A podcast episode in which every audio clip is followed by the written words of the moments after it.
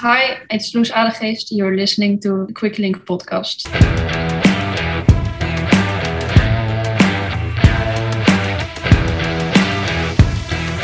It's Quicklink Podcast, show 448 for Thursday, the 24th of March. Seven countries offering up professional road action today Belgium, Spain, Egypt, Italy, Slovenia, France, and Greece. Happy birthday today to Hugh Buck Jones of Baxter Bike Performance, and. Uh. Hmm. Today he turns a combined age of 19. Right to Egypt, individual time trial day in Sharm el Sheikh as the African Continental Championships head into day two.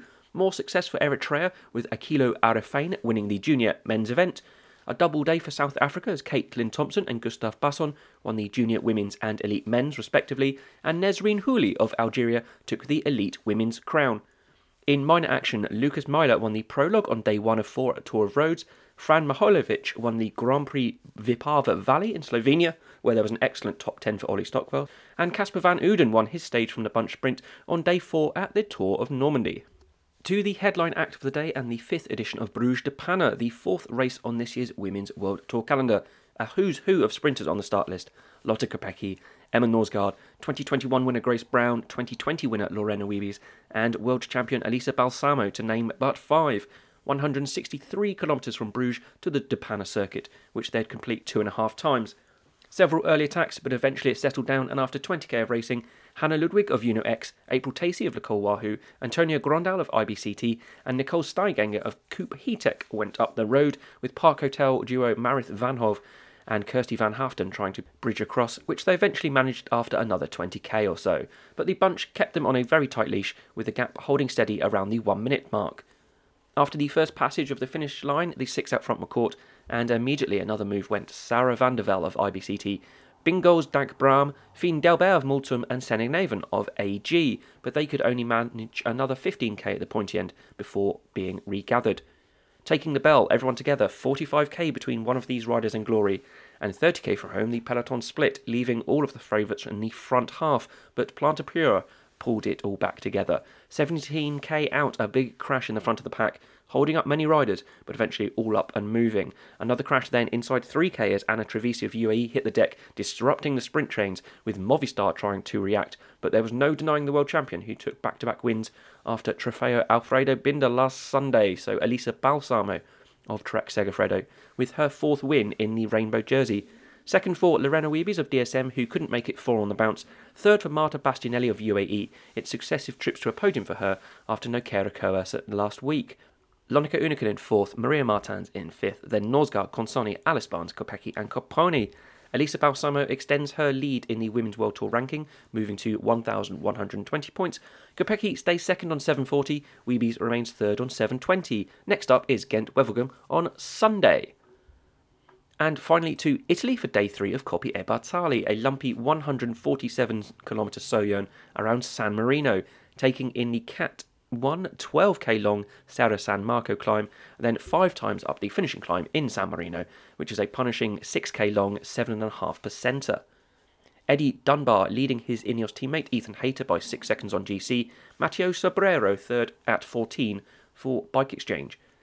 Several attacks early on, but after the descent from Serra San Marco, a group of 11 had established itself off the front.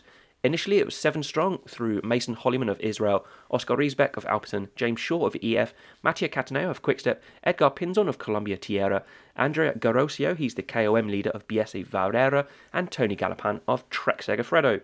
They were eventually joined by Antonio Nibali of Astana, Alessandro Monaco of Giotti, Edoardo Zardini of Dronehopper, and Luca Covili of Bardiani, and the gap went out to four and a half minutes.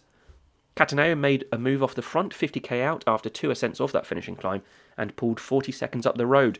Garosio got across to him with 25k to go on the penultimate climb, and they pulled three minutes clear of the rest. Shaw and Gallopin soon bridging across to form a front four. Unfortunately, Cattaneo slapped off and lost time to his three companions, and the bunch were closing in, a gap under two minutes by the time they took the bell, and the GC group soon mopped up what remained of the day's break. Just ahead of the final climb, inside the last 10k, Guy Niv of Israel launching an attack and pulling off alone, but the move was soon countered by Marc Hirschi of UAE, and inside the final 3k, Simon Carr of EF and Eddie Dunbar got over, Dunbar taking his Ineos teammate Ben Tulett along for company, and those were the four who would contest the stage win. Carlton Dunbar up to the ante at the front, but it was the 20 year old from Kent who opened his professional road account. Win for Ben Tulett of Ineos Grenadiers. Several bike lengths ahead of teammate and race leader Eddie Dunbar. Marc Hirschi taking third for UAE, Simon Carr fourth for EF, and Antonio Tiberi fifth for Trek. Then Ulissi Oitebrücker, Brambilla, Conci, and Cepeda. Dunbar stays the GC leader. Tulett is up to second at 9, Hirschi up to third at 24. Tulett takes the points and youth jerseys. Hirschi will wear the latter on his behalf tomorrow. Andrea Garosio stays KOM leader. 159k tomorrow in a big pair of loops out and back from Montecatini. Four times around the smaller circuit, then taking in a big loop over the Goraglio climb in the middle of the stage before returning to the smaller circuit for another four loops. Tomorrow brings us racing in Rhodes, Normandy, and Catalonia. The Asian Continental Champions begins with Team Time Trial Day in Tajikistan, and the Belgian Classics continue with E3. We'll see you on the other side. Bye now. You've been listening to Quicklink Podcast, your daily microdose of pro cycling news and results. You can find us across social media at QuicklinkPod, or you can contact us by emailing show at quicklinksports.com. Share the show, and we'll be back with you tomorrow. Bye now.